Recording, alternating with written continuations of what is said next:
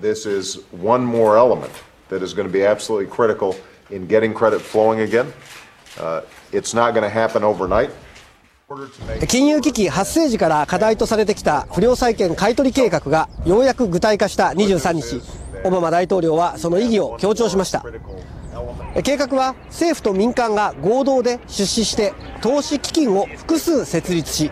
その基金が金融機関から住宅ローンなどの融資や証券化商品などの不良債権を買い取ろうというもので政府は出資金として750億ドルから1000億ドル日本円で最大10兆円弱の公的資金を投入します。買取資金の調達には預金保険公社や FRB も協力し当面5000億ドル将来的には最大1兆ドル100兆円近い不良資産の買い取りを目指すとしています。これを受けて23日のニューヨーク株式市場はダウ平均株価が497ドルと今年最大の上げ幅を記録し金融正常化への期待の大きさを表しましたがこの計画が機能するかどうかは民間の参加次第とあって効果のほどは未知数です。